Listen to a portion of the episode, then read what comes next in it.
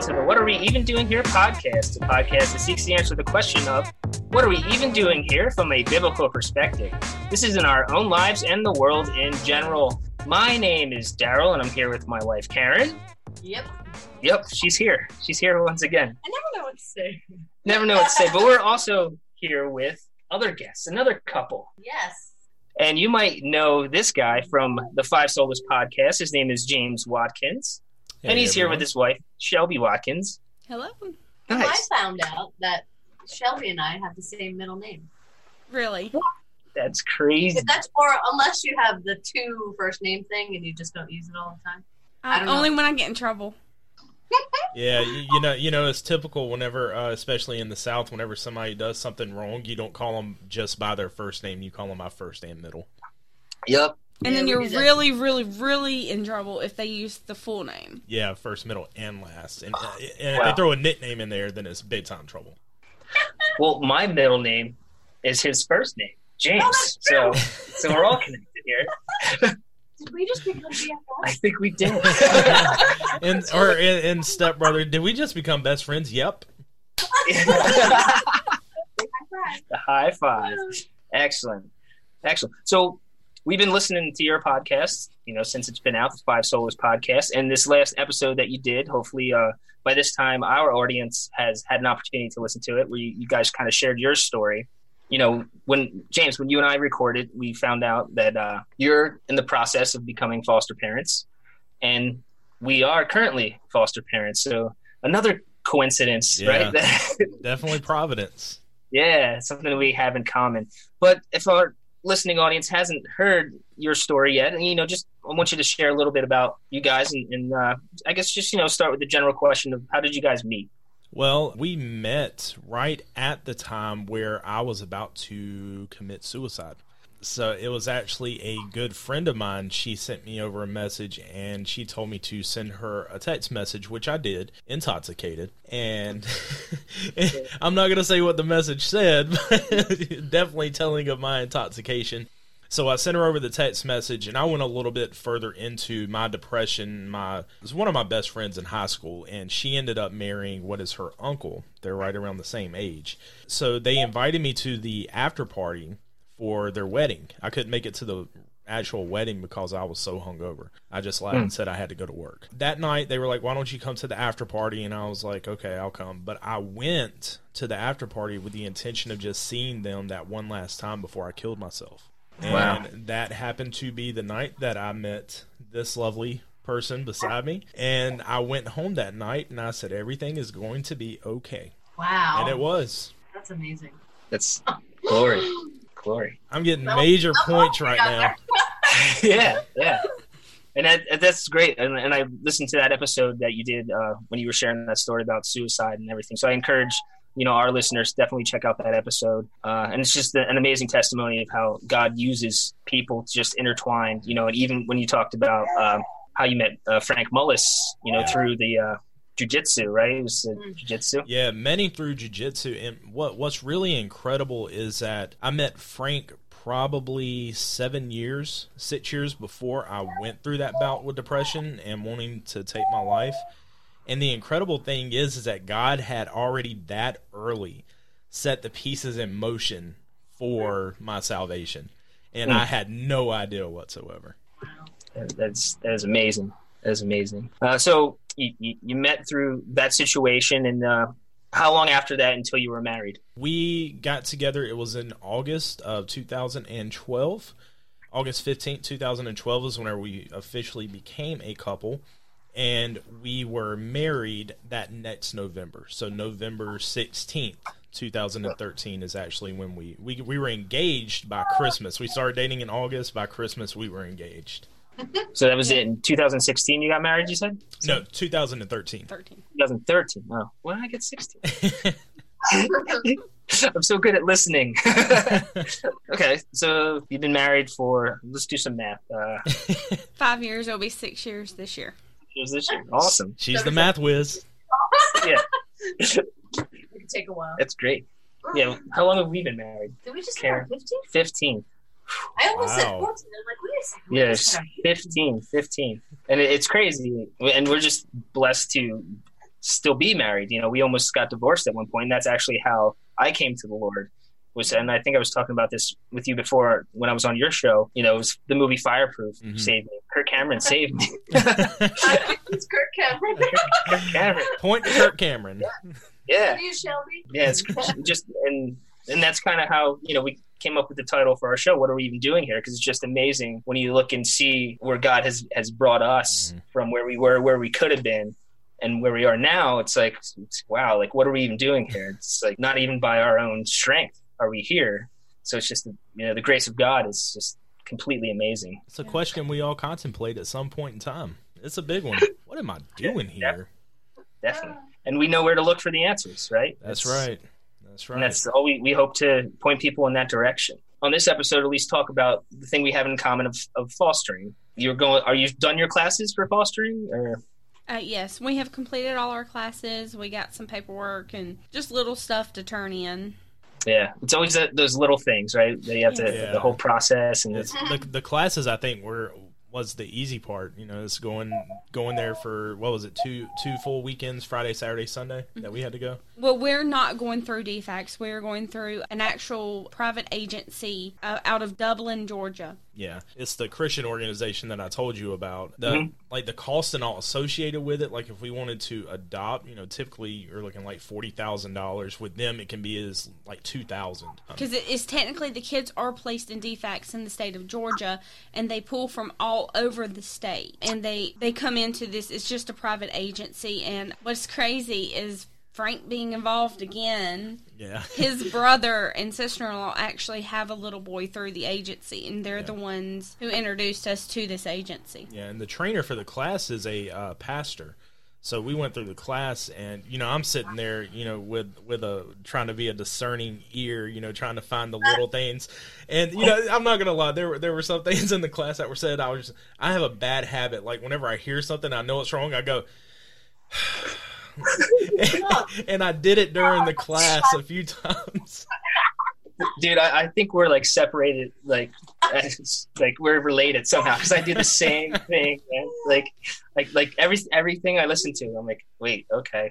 Uh, maybe. Uh, I I, don't know. I- I would take the deep breath. I'd be sitting there, and I would, and I would see Shelby's head just slowly turn and look at me. Because when he did this, it wasn't like the room was loud or somebody No. was talking. It was like he did it as soon as they stopped talking and it was silent, and all you heard was James' deep breath and let out. And I'm just looking at him. Because there were only four of us in the class, but they they did make us sign a. Uh, we did have to sign a statement of faith that held to essentials like deity of Christ, Trinity. Uh, salvation by grace alone through faith alone. So sufficiency and efficiency of Scripture. So I wouldn't assign that if if it was something that was off. Right. Right. Yeah. Well, that's good. But uh, right now, I think we're gonna take a little break and hear a commercial from some podcast called the uh, the Five Solas podcast. The Five Solas Podcast, a weekly podcast hosted by James Watkins that is dedicated to the Reformed theological distinctives and their continued relevance for the church and world today. Grace alone, faith alone, Christ alone, Scripture alone, to the glory of God alone. Join us each episode to discuss the truths of these foundational rallying cries of the Protestant reformers, the prophetic challenge they present, and the sound wisdom they provide, as we delve into their biblical meaning and theological significance and reflect upon and appropriate their truths. We will be engaging issues in the church and world. Each week, from the rich insight of Reformation Christianity, we will be showing all the manifold ways in which this material helps challenge and direct the current church in its life of worship and witness, and confront the idols of our age with biblical discernment and a sound apologetic in a manner that is as open and transparent as possible, while challenging you to seek the glory of God in all that you do. Soli Deo Gloria. And we're back on the And, and we're back with we're back with the Watkins dog. this with the Watkins dog. Yes, Watkins dog. Right But in the do we- middle of us, as always. as always. So uh, we're talking about uh, fostering, and uh, it's a little different in, in New Jersey because we're not going through a Christian organization. And Now I'm wondering if there is. yeah, I know. Now it's like, oh man, we should have I've looked into it because there might be one here Yeah. that that does what's going on with you guys. Uh, we went through what's the equivalent of DFCS, I guess, in Georgia. DCP and P here. yeah, DCP and P. It used to be called DYFS, but then it like got a bad reputation, so they changed the name of Or it. C- Yeah, I what might is have it? said that wrong. Yeah, but it's still Child Protective Service. yeah, child Yeah. protected. Yeah, that, that's that's what DFCS is here in Yeah. Georgia. So it was interesting going through those So our training. training was probably way different. Yeah, because it had what was it was called Pride training, but it had an element of it that was like LGBTQ, where we had to go through that, where somebody from that uh, like area came in and talked. Again, hard hard to stay quiet, but I did in those situations. There would have been a lot of Yeah. yeah, there's a lot of. Hmm, And we didn't take it together. We had to take our classes separate just because of our schedules. So I can imagine if we took it together, there'd be a lot of heads Yeah. But each if, other. if we had to go through the uh, state system, it would have been it would have been a Like- much longer class. And they was thinking it was like 12 weeks of, yeah, we had. But of, of, I think they did it at night. yeah, but this one right here is just two weekends. We were through it, and I mean, we had the same. So basically, they didn't go as in depth like with a whole lot of the terminology. Uh, Yeah. But they they went into practical application more than probably the DFCS system does. How long did your process like take overall? So we've kind of talked about it on and off before we got married because my dad's adopted. I just randomly sent him an email probably about a month before the class, and I was like, "Hey, I need you to fill this out." And he filled it out, mm-hmm. and I submitted, it, and he's like, "What's that for?" Yeah, I, I we had talked about it, and I, I get this text. Hey, I need you to fill this because I'm the, I'm the grammatical whiz, so I'm the one that that's in charge of all the grammar. And I get this message that says, "Hey, I need you to fill this out." And I look at, it, I'm like, "Okay, I don't know what." the uh, And I, I- you know, I start getting like some of the questions. I'm like, "This is a little suspicious." but he sends it back to me, and I just submit it, and then it's kind of like it it just quick. moves fast because we were thinking, you know, hey, we're gonna get in this, do a class in about five months, and you know, maybe at the end of the year, and it sh- it just was like bam, bam, bam, bam. Yeah, we got in the class almost immediately after submitting. about a month. About a month after submitting it, that was when the next class was. I guess the benefit was is that it's a, it's such a small agency that they don't have as many people applying for it as someone like DFCS does. So we were able to get in really quick, get through the training, and pretty much apart from like the home study, them coming in telling us that we need to you know put the baby lots on the doors, we have to get like tuberculosis tests, we have to get physicals done, all that good stuff. So once once that's completed, we would be ready for replacement. Ours took nine or ten months, I want to say, Wow. like overall.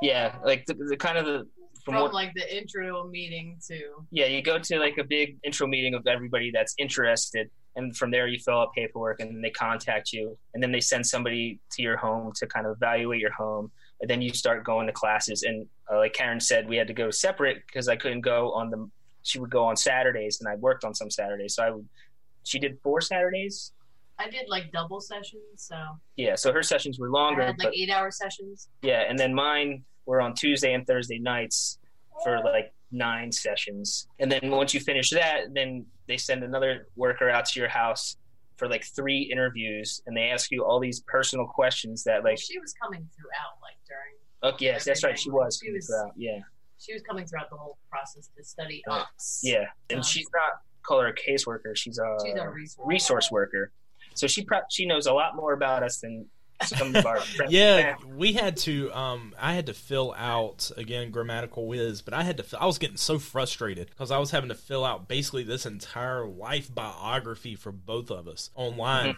and I'm sitting there. I'm like, man, I feel like I'm I'm studying for for a test or something. Like, I, am I am I trying to get into Harvard or are we trying to adopt here? And I, I remember it was like one o'clock in the morning. I was sitting there getting so frustrated. I, every time I think I was getting to the end of it, I was like, "Nope, two more questions." And I mean, these are detailed questions. Like they, they want to know your your inner personality. They want to know how you tick. Mhm. Yeah. I, and you know, I guess it's a way for them to really dig in and see how you're going to respond in certain situations. But from what I understand, this is going to be stuff that they drill us with whenever they come and do the the study in home as well. I'm kind of glad they dig that deep though, because you know Yes. You know, they want to make sure that you're the right people for the job. You know what I mean? Yeah. Like, Yeah.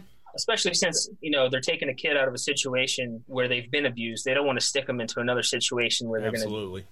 yeah, any chance of being abused, and then it's on them. It, you know, for us, it would be on the state. There's Yeah. been su- a his, such a history of bad foster parents. Now they're trying as much as they can to weed that out and not let that happen. I'm sure some slip through the cracks. Oh yeah, But, definitely. Some of the questions they asked, I answered honestly, and I think that kind of threw our uh, resource worker off because she probably has people lie to her about they certain. gave her the good, the bad, and the ugly. Yeah. You know, like, Yeah, they told us to be insanely honest. Uh, but you know, there were two things I think that we both took from it, uh, especially during the class. Is that number one, they made it clear that our number one priority wasn't to keep these children from their families; it was to help rehabilitate and to help get them back with their families. And then number two is that the state that these parents, if, if a child is taken out of their home for physical abuse, say, that the state has a low standard as far as what needs to be completed in order to get that child back in. And they said the hard thing was going to be is us with the Christian values and and seeing everything from way up way up high is that you know we're going to see people doing the bare minimum to get these kids back in. And Right. our point of view is going to be so much higher. It's like, no, they don't need to go back in that, but that's not our call to make. It's the court. Yeah, and that's and it, it varies too from what I've heard from judge to judge. Yeah. You know, some Yeah. judges will be like, "All right, this parent has checked all the boxes. They, they went to all the whatever they needed to do, so I can't hold them back from going back home. They should be with their blood relatives." But then you get another judge that might not be like that. You know, so it always depends on on the judge. And uh, yeah, and if you keep us in prayer, we, there's a, uh, court date coming up for a perm- what is it, a permanency hearing? it's the first permanency hearing. Yeah. yeah and you know we, we want what's best for baby Yeah. you know and, and that's some some a reason why some people don't get into fostering is because they don't want to get attached and then that child be taken out and sent back to to a home so we hear that often oh i can never foster because i get so attached my heart would be broken Yeah. like And I told Yeah. you that was one of my concerns. Uh, 'cause, you know, whenever you and I recorded uh, on Perseverance of the Saints, we had a about a good thirty minute conversation in the middle of that during the break. And I told you that one of the concerns that we had is that we were going to get a child in home. They were going to be with us for three or four months, and we were going to get attached to the child, and they were going to get pulled out. And you made a very good point. It was like if you don't get attached to the child, you probably don't need to be doing it in the first place. right Right. And even our own children aren't ours anyway right? So like like our daughter technically you know isn't ours because she belongs to god. Yeah. so we as parents no matter what what child you're parenting it's hard to remember that that that child you're just a steward at that moment. So god can do whatever they want. And that's that's even hard for me to say because i know the realization of that and what could happen. Yeah. like but that's that's god's child before it's mine you know? We're, we're just stewards right now so aside from the fear of maybe getting attached, what other kind of fears do you would you say you have going into fostering, if you have any at all? Well, that was my main one. Was everybody was telling me, "Oh, you're going to get attached. You're going to get attached." And I think after like counsel from Frank's sister-in-law and my grandmother, it was more of the fact that I had to remember myself that if it was two hours or 18 years, that my job is to do what's best for the child. Give it a stable home, a schedule, show it the love of God, show it that somebody loves them. And I think that's what really, when we sat down and discussed it after I randomly submitted the application. um, but mine, mine was a little bit different though because I'm I'm so analytical with any anything that I come in contact with is I'm sitting there and I'm thinking that uh, what if I get a child in here that is going through something so traumatic I cannot help the child that I just don't have that capability to help that child. And that at that point do I am I a failure? If I do that do I need to continue doing it? And you know I, I had to come to grips pretty quick that you know there's going to be and, and you know we every day we face situations that we go through that we have never gone through before. And it doesn't stop the sun from going down. It doesn't you know it the, the day still goes. Um, but that was mine was and and i still have that fear. You know frank does uh, he's a sex offender counselor and so I kind of hear some of the, the horror stories from that aspect. And right now, I still do not think that I am prepared mentally or um, from a trained aspect to be able to handle a situation like that. So that that's one thing is I, I want to be able to help the child that comes in, but I know first and foremost that whatever child comes into this home, I have the capability, I have the responsibility to present Christ to them and bring about a healing that I can't provide. Well, and I think that's something that we got a lot of peace out, uh, peace about taking this class and talking with them and discussing thing, discussing just every situation. In Georgia, there are 15,000 children in the foster care system. When you break it down to percentage wise, you're looking at probably a little over 50% is due to drugs, due Yeah. to you know the the opioid addiction. Meth is a big Yeah. deal here where Yeah. we're at in central Georgia. Uh, a lot of meth manufacturing. So I mean, you have kids that are getting pulled out of meth houses.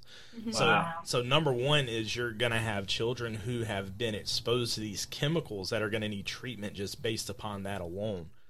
Uh, but Yeah. that that in Georgia, the number one reason that kids enter into the foster system, and I thought that whenever I because I asked the question, I asked I was like, what's the number one cause for these children coming into the foster system? And I was expecting them to say physical abuse. That that's what my expectation was. No drugs, drug use. Drugs and just pure neglect Yeah. is, is the two main common reasons in the state of Georgia. Small percentage of, like, if you look at it on a pie chart, of it actually being sexual abuse. Um, and something that we we've discussed going through the classes and talking with each other after you know like on the ride home because it was an hour away was you know it, it makes us feel better and th- and also um not sure how y'all's family services does it but when our one of our what would you call one of our leaders or one of our counselors Yes, one with of the, one of our support team. of Families for Families gets a call, um, Department of Family Services is required to give them A, B, C, D. You know, they're required a list and are required to tell them everything. With if you were going just through DFCS, they can say, you know, uh, they can kind of leave some of that off. But because it's a private agency, and our support system, when they call the families, they let them know, you know, hey, this is A, B, C. They let them There's no everything they were surprises, told. pretty much. There's no surprises going into the home, and then the children are ranked into tiers. So you have like tier one, tier two, and tier three.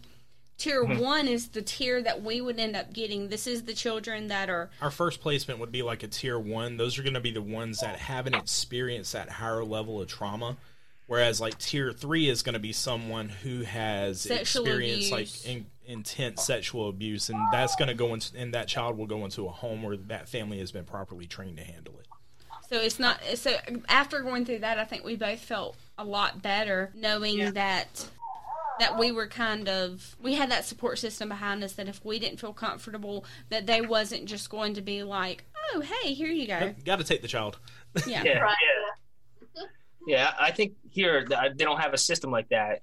Uh, I think that's awesome that they would, you know, new people get tier one. Um, but I think like our, yeah, yeah, they're, they're supposed to tell us everything. If they do, Like They on the do. phone when they're Yeah. yeah, they'll give the you, your house. they give you as much information as they have at that time. Right, right, and that's what they do with us. Because I mean, obviously, you know, they they even made it a point that you could be sitting on the couch having a conversation with this child, and then all of a sudden, this child can sit there and say something to you ab- Mhm. about something that would be that would be indicative of them being sexually abused, for instance, and that's Right. not something that they were aware of. So, and I guess those possibilities are always out there. Yeah, and our resource worker, I think, when when we got the call about baby, it was like a month after we were certified. So we got certified in October, and then like the beginning of November, we got the call, and it, Karen got the call, so she can probably tell about it a little more than me. So Well, actually, I was surprised that we got a newborn because the majority of them they said are older, but but like you were saying, with um, we have like a big heroin problem here. With that, they're saying there's more babies than usual. Yeah, they called like on a Tuesday at lunchtime. It was like noon, and and she just said we have a baby. Whatever they knew because he was a newborn, they didn't know much, you know. So he was only in the NICU for a week because of blood sugar, but that was it. So they didn't know any medical information on the parents. They had there was no prenatal care, so they didn't really know if he was going to come up with some problems. But anyway, it was basically yes or no. Do you accept? So I was like, yeah. Uh, so a funny fact uh, is before we were going this uh, route into like the foster or adoption thing, uh, Shelby asked me, she was like, "Well, how do you think this works?" And I was like, "I mean, they just give you a book and you just pretty much look at it and say, I want that one, right?" and apparently, that's not how it works at all. he really thought it was like, "Hey, these are the kids, you know. Pick one. Here, pick one." Well, it's kind of like that with the ones that are legally free. Well, See, going through the class, we're sitting there, Well, they have- and they pull out a book, and we're like, Oh, okay. yeah, and, and, I, and y'all can see my face, but whenever they did that, I went.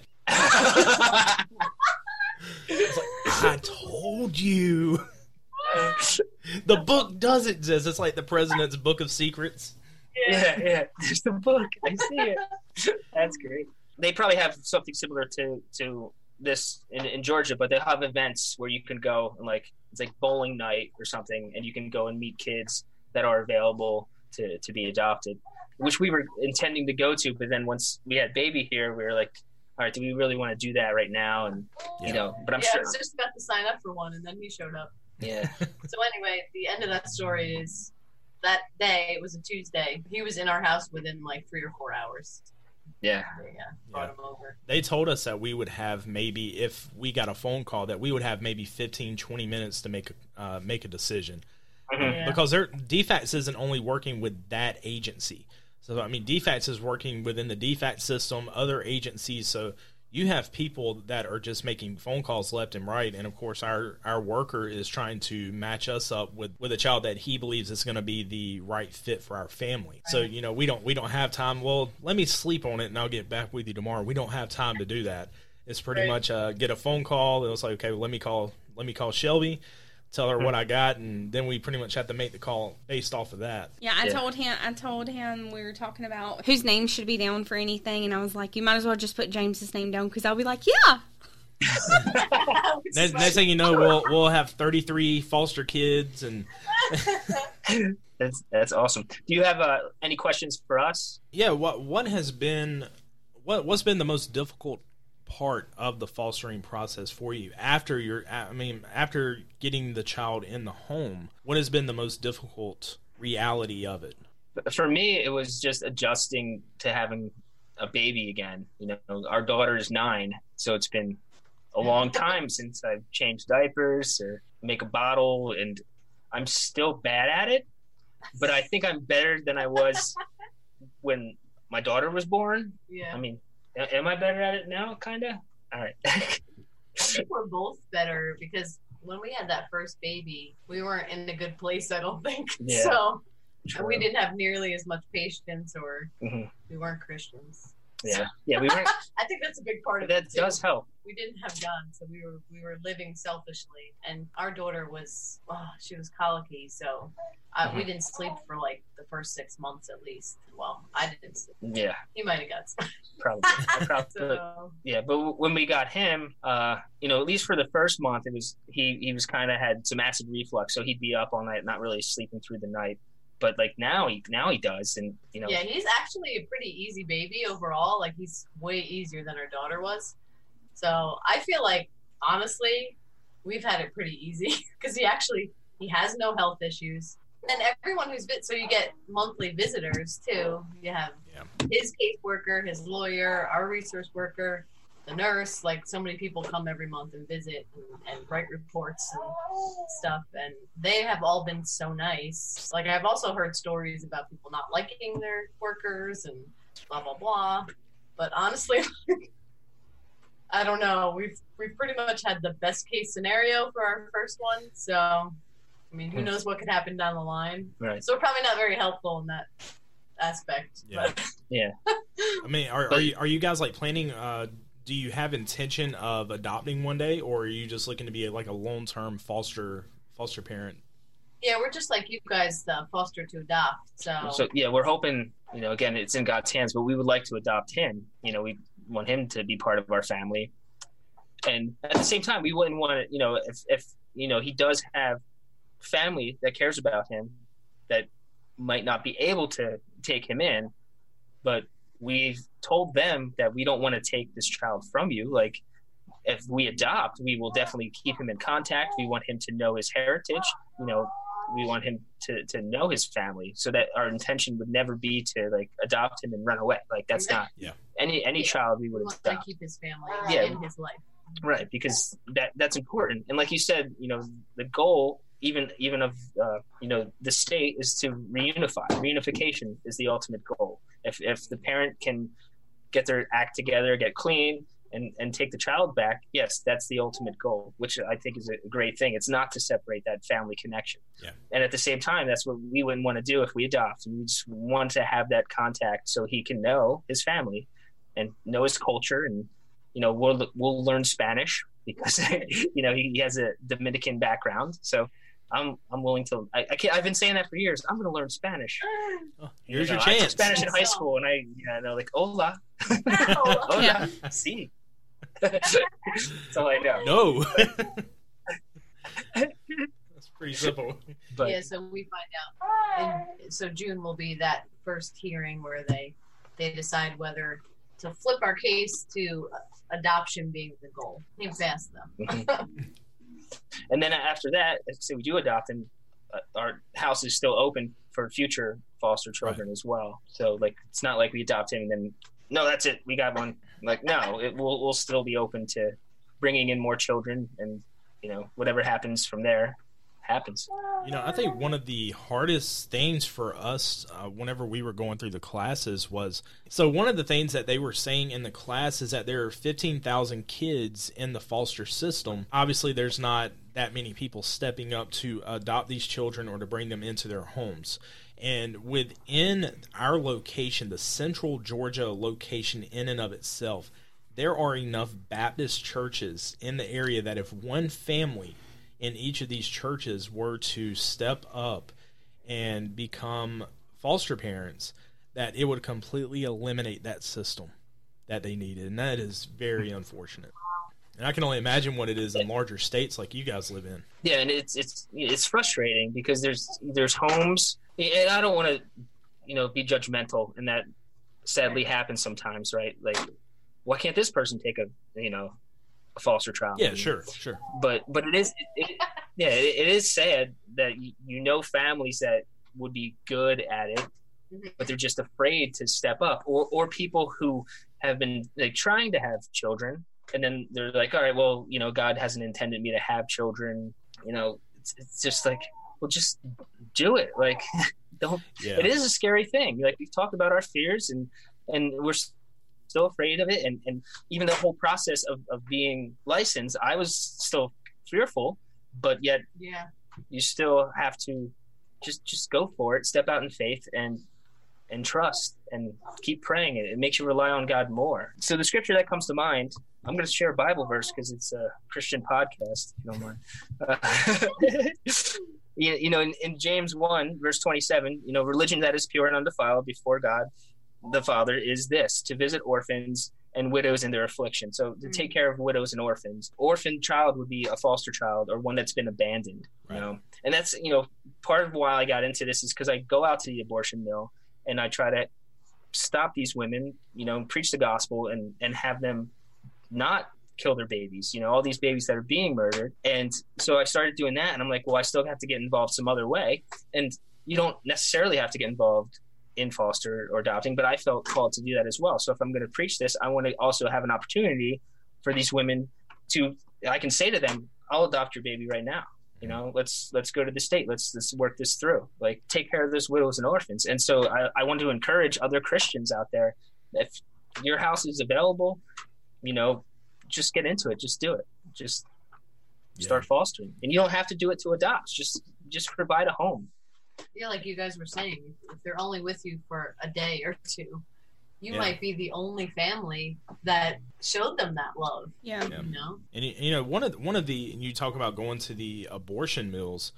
One of the very early on, whenever we were making it known that hey, we're going through these classes, we're looking to get certified, we're looking to become foster parents. I don't know if you guys experienced it, but we had people that were trying to discourage us in a way from going Oh, yeah. through the system. And I had a, I, I still have a very big issue with this because you, I, to me, you can't sit there and say that that you are a proponent that you're pro life, uh, but at the same time you're not looking to step up and go and go these routes for these children. Uh, basically, we were like, you don't want these kids in your home. They're they're troubled. They're damaged. They're gonna mess. They're gonna mess your life up. Blah blah blah. And so, and, and my reaction to that is, so what you're basically saying is that the best thing that we can do is abort them in the womb. If we're not Right. if we're not going to take that extra step, then the unbelievers, the proponents for abortion, they have a valid argument. Well, are you going to step up and adopt or foster these kids? If our answer is no, what are we even doing here? Right. True. What are we even doing here?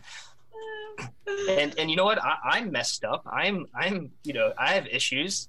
You know, like like we didn't think like going into this i kept thinking we're not we're not worthy of this task you know what i mean like we're not prepared we're not you know but at the end of the day it's like you guys said in your in your last podcast if we let all those fears stop us from doing this and it comes from selfishness because yeah you don't want these kids to mess up your life just like a pregnant woman wants to get rid of her baby because that baby's going to mess up her life you know Yeah, absolutely. mess up her schedule. It's going to mess up her hopes and dreams. You know, it's going to be a, a wrench in the works.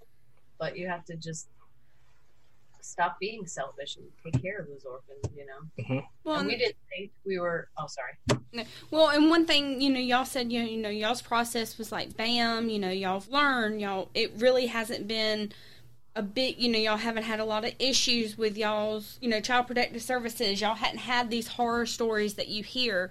The thing that people, I don't think that that clicks with them is you're going to hear more of the bad in any situation. If a restaurant serves you wrong and your service is horrible, you're going to hear the bad. If uh-huh.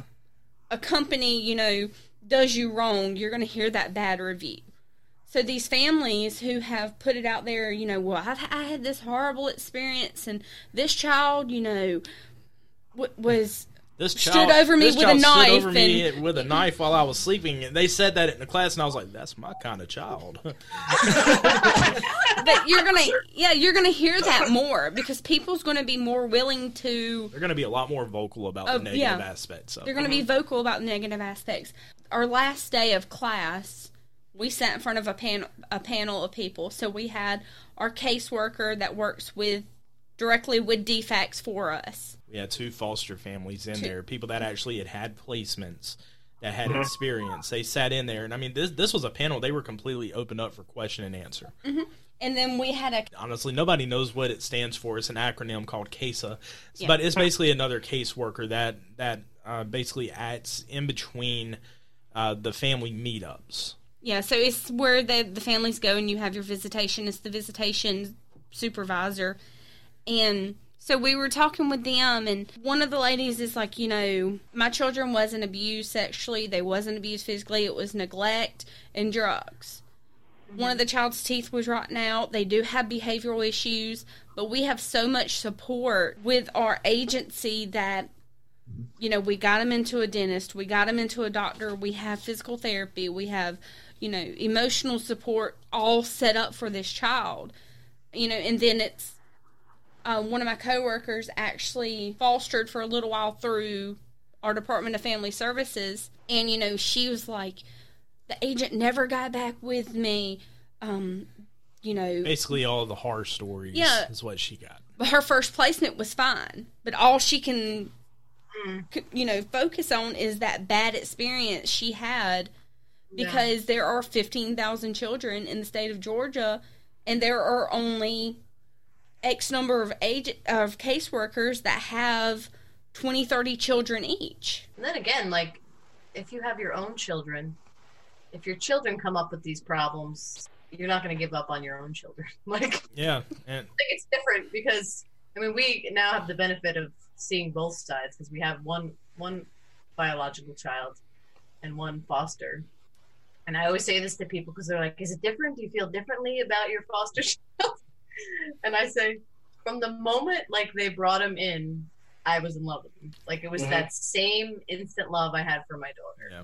You know, just because this this child is is in my care now, I'm entrusted with this child. It just you just love them no matter what. Yeah, so I think the one thing I've said most to a lot of people who's asked questions, who's like, "Oh, you're going to do that? Well, this is the horror story I've heard." I Yeah. explain that to them that you're going to get those negative reviews. 'cause That's the thing people's going to focus on. That you have to look at the positive side. That e- even my non-Christian friends, I'm like, you know, you're going to be a stable home. You're going to be make sure that these kids eat three times a day, or and you know Right. have snacks when they want them, and you know have just showered with love. Yeah. Right. Yeah, that's awesome. Well, let's let's do this. We're gonna we're gonna we're gonna take a break, and then we're gonna uh, come back. But I think that as you guys continue through your process of, of fostering, and we continue on ours, that we should continue to have follow up episodes to kind of give updates That's a good idea. Yeah. uh, you know this way we're, we're kind of encouraging each other but we're also going to encourage others that are thinking about fostering or maybe they'll they'll get into it and ask us questions as well but we're going to take a short break we're going to hear from from pastor gabe talking about some guy andrew rappaport and his rap report so let's hear from him now Andrew Rappaport's Rap Report is a podcast providing biblical interpretations and applications. It is a ministry of striving for eternity and part of the Christian podcast community. We provide a biblical view of cultural events, discuss how to apply God's Word to the Christian life, address issues that concern the church, and we even take some time to offer a correct understanding of those commonly misinterpreted passages of Scripture. You will hear from great guests like Justin Peters, Todd Friel, J. Warner Wallace, and Gabe Hughes. Andrew has the Rap Report Daily, which is a two minute Monday through Friday podcast, and then the longer Rap Report podcast for more content. Subscribe to both today by searching for Rap Report on any podcast app, spelled R A P P Report, or click the podcast link at strivingforeternity.org. all right and we're back and we are here once again with james watkins and his wife shelby from the five solas podcast and james just tell us about your podcast So it really got launched uh, about a year and a half ago. We launched uh, kind of a little bit of an apparel line called Graceful Alone Witness Apparel, and the intention was always to branch off into a podcast. And I wanted to do something that was going to get our name out there a little more, so I did the apparel line, and it worked. Uh, it got our name out there, but then I started thinking, um, I'm the the gospel gets so watered down uh, every everywhere we turn, the gospel is just getting watered down, watered down, watered down. So you know, I was gonna do. Uh, I had a lot of different names that I was coming up with with with wanting to do a podcast, and I didn't have a definite date on when I wanted to launch it. But I looked at her one day and I was like, I'm, I'm about to, I'm about to do it. She was okay. So I, I this was after he ordered the microphone yeah. and other stuff, and he's like, "By the way, By the way, I'm about to start a podcast. oh, what? but um, so I wanted to do something, and people hear Five Solas podcast. You know, I'm, the name's grown on me a lot, but really the reason why I did that name is I started out with the Five solo with the Five S podcast is what I started out the name as. Uh, but I wanted to do something that was just going to make it recognizable. That the second someone read the name of the podcast, they knew immediately what the podcast was going to stand for. And then the one thing that I wanted to be known for with the podcast was the transparency. Um, I'm, I have very real struggles. We've had very real struggles. We have very real struggles, and I think that that's something that's lacking within the church is our openness with those struggles. Now, I'm not saying that we should go around telling everyone every intricate detail of our lives, but the things that affect our Christian walk, if if it can be beneficial to other believers to hear about these things and it can help them in their growth with Christ, then I see no reason why we shouldn't be open about it. So I wanted to launch a Reformed theology podcast that was going to be dedicated to Reformed theological distinctives, and I wanted to because the here's the thing is that those rallying cries uh, by grace alone through faith alone in Christ alone according to Scripture alone to the glory of God alone those truths are still very applicable and relevant for today. Uh, and and the reason that that's the case is because its foundation is on the scriptures. Its foundation on God's word and its truth within. So I wanted to have a podcast that was dedicated to the Reformed theology and I wanted people to be able to identify immediately whenever they've seen the name what this podcast is about. And it has taken off for us uh, a lot more than than I thought it was going to. Um, I've gotten so much great response from people. Been very fortunate with people who have helped disciple me from a podcast aspect. But so then the mindset becomes okay, well, what can we do to help carry the gospel out further? My goal has always been to have a ministry. Uh, you know, you I look at ministries like Striving for Eternity Ministries, Justin Peters Ministries, Carm.org with Matt Slick. Those have been very influential in my growth. And here's the thing is that all of them have some similarities within the ministries, but they also have their distinctives and they contribute in their own ways. So I had at first I was like, do I really need to launch another ministry? Do I really need to launch another podcast? There's so many out there already. But then, you know, there's only one me. You know, it's it's not arrogant for us to know that each one of us individually being created in the image of God, but also being distinct from every other individual is that we can all contribute something in the furthering of the gospel. And that is why ultimately I wanted to branch out with the podcast and now I want to grow a ministry and we just launched our ministry page, uh, Five Solas Ministries, and it's going to be Reformed Theology centered, of course. Uh, also dealing with that transparency. I still want to carry that transparency over, encouraging other believers to be transparent in their lives and their Christian walk. Because their Christian walk, on some days, it can suck. If we're being honest, it, can be very difficult. And I think it can be very encouraging to other believers. So I want to I want to have that Reformed theology centered apologetic centered, discernment centered. You know, I've got a lot of study that I've got to do if I want to be as big of an impact as as I as I see it. But you know, we've been very fortunate along the way to see other ministries and how they've grown uh, just by being faithful to God's word and trusting in the word of God to do the work of God. Amen. And th- that's something too. You know, when we started our podcast, it's like, all right, there's so many podcasts out there. Who's this really going to Yeah. interests? You know, um, but like you said, everybody's different. God has has made us. There's you know different parts of the body of Christ, and what might appeal to one person might not appeal to somebody else. So each person's personality getting out there and bringing you know we all are coming from a biblical perspective in our you know podcasts. Uh, but we might be touching on something a little bit differently that could somebody can relate to, uh, that somebody's interested in listening to, somebody's interested in sharing, and you know who knows where it can go from here for the for the kingdom. And you know even if it's just one one show gets shared and it makes a difference, you know even if this show gets shared and somebody now I'm going to foster right Yeah. and who who Yeah. was kind of on the fence about it and now they're encouraged to go do that you know god has used both of you and us and you know social media to get that out there you know if one person hears the gospel because they listen to a five solas uh, episode where you're, you're talking about you know uh, perseverance of the saints or you know when you did the series on tulip if that even if that brings somebody to a better understanding of reformed theology you know it's it's all worth it for the, for the Yeah. kingdom And you know, I was surprised. Andrew gave me a call and he was like, "Do you know where, uh, what country you're listened to the most?" And of course, I was like, "United States." He was like, "Well, yeah, uh, other than the United States." And I was like, "No." He said, "Australia." And I was like, "Australia? I don't even know anyone in Australia." so I mean, so I mean, whenever Jesus talked about us being able to do greater things than Him, obviously I can't calm storms. Obviously, I can't raise the dead, uh, but I can present the gospel.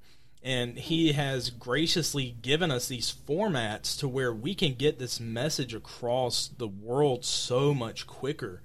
That I mean, at that point in His humanity, Jesus is confined to one place at one point in time whereas now he didn't have social media.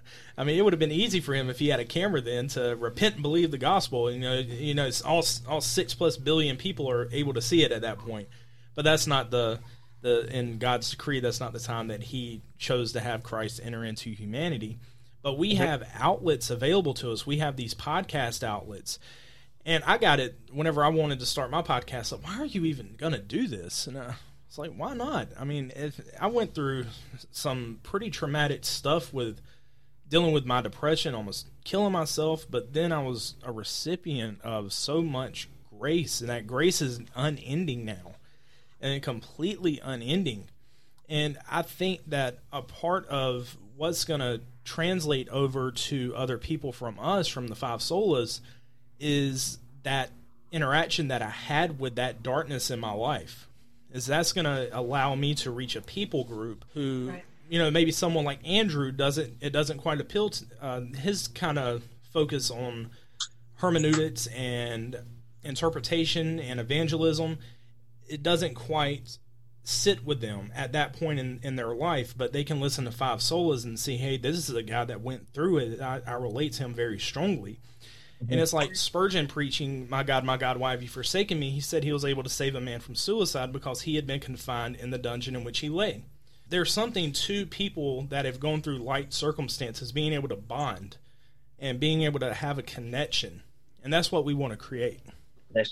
And I, I think you uh, you're very successful at, at creating that that atmosphere on your podcast. And I always, I'm glad we have that that commercial that we play, and I, I try to shout you guys out as much as possible because it's a, a podcast that I enjoy listening to and, and has been beneficial to me. And uh, while, while we're talking about grace, do you want to share the uh, the gospel of grace with our listening audience? Put you on the spot there. Yeah, absolutely. Then I'm, then I'm going to end with asking you a, a fun question. Okay. All right. Yeah. So the gospel is the good news of salvation that is only found in the person and the work of Jesus Christ. We go to the Garden of Eden, and in order to start, it doesn't make sense to start with the good news, which is what gospel means. There has to logically be bad news that we need to know of before we go to good news, or otherwise the good news makes no sense. And the bad news is that in the garden, we were created very good. God's creation was good. It was very good. Within the garden, man's pride got in the way. The deepest part of man wanted to be God. That was the promise given by Satan that you will be like God. And ultimately, we fell. All of us fell uh, as a result of the disobedience of Adam and Eve in the Garden of Eden. And for all of sin and fallen short of the glory of God. And the wages of sin is death, and that death is an eternity in hell. And that is why I went to a funeral today of a church member who was killed in a car crash. And, you know, I'm surrounded by people who are mourning deeply for their mother, their grandmother. And the reason why we are mourning in such a way is because death is so unnatural to God's good creation. There's a remedy for that. Not necessarily in the physical sense, but in the in the spiritual sense. God left heaven and entered into his creation as a man at one point in time. He lived a perfect and sinless life, completely in obedience. He went willingly to a cross, suffered and died on that cross, paying the debt that we the sinners owe to God, and he rose from the dead on the third day, conquering sin, death, and the power of hell forever on our behalf. And that the command in Scripture is for us to place our faith in Christ alone, and we will be saved. It's John three sixteen, the most famous verse in the Bible. For God so loved the world that he gave his only begotten Son, that whoever believes in him will not perish but have everlasting life. And that is the gospel call to believe. If you hmm. confess with your mouth that Jesus is Lord and believe in your heart that God raised him from the dead, you will be saved. And you are being saved from God's righteous wrath and judgment upon sin against you. Instead, you're clothed with the righteousness of Christ. And that's the good news is that we are spared because Christ took exactly what we deserved on that Roman cross. Amen. Amen. Amen. Can't couldn't say it better myself. I have a 20 second version of that too. So it's, uh, if I if I get a telemarketer, I literally have a 20 second spill. No, I want to start doing that. I, I usually ignore those calls, but I'm like, now I'm going to start answering them and say, I did that once. "Let me tell you about Jesus before you tell me your spiel. I'll listen to you." But you Well, I had to No. do 20 seconds because they would hang up on me if I went. If I went Yeah, you can't say, let me tell you about Jesus. You just have to do your spiel. And generally, about the 15 second mark is when they generally hang up. Uh, Or they Alright, so- start cussing at you. that's fantastic. well, well, here's the fun question: Who would win in a MMA fight, Frank Mullis or Voddie Baucham? Mm, yeah, you were right. I wasn't prepared for this one. And here, okay, so here's the thing. follow up too. I have a follow. And and yeah, the funny thing is, is whenever Frank did his podcast initially, the first episode he ever did was with Voddie Baucham at the G3 conference a couple of years ago, and I was the one that sat there and recorded it. so, uh, so uh, an MMA match with Frank Mullis and Voddie Baucham. So Frank is a very high level Brazilian Jiu Jitsu black belt. Voddie Baucham is a blue belt, I do believe. Voddie is a big guy. hmm Frank Mullis is not a small guy. I would I would think that with Frank's expertise in Brazilian Jiu Jitsu, and he does have a, a background in stand up as well, that at some point Frank would get him on the ground, and I'm gonna say Frank by laying on top of him and suffocating.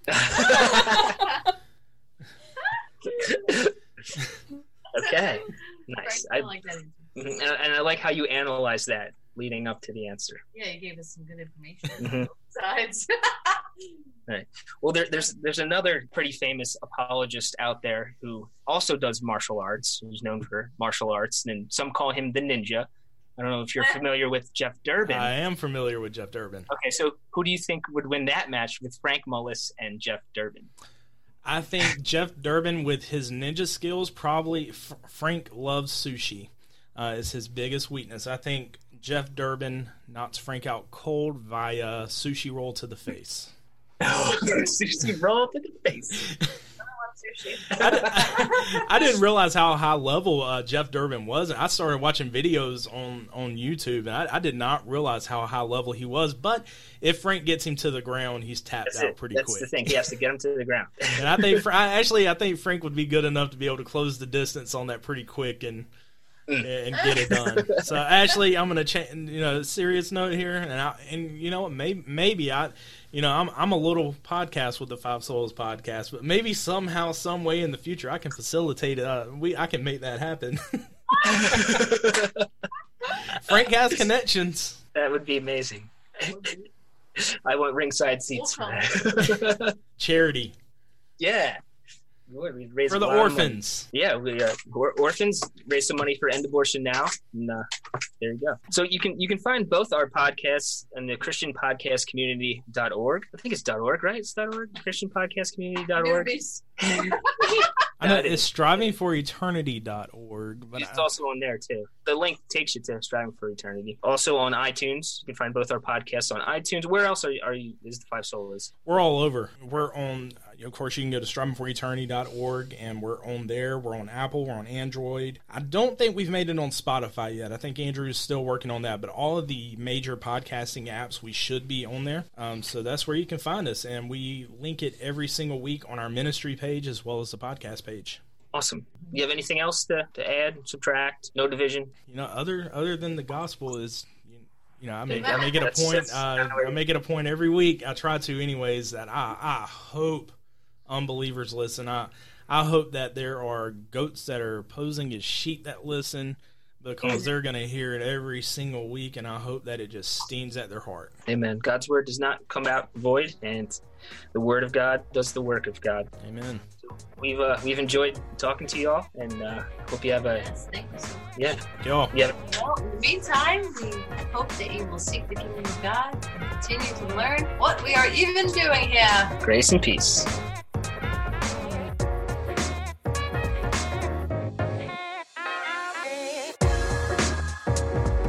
Did we just become best friends? Yep.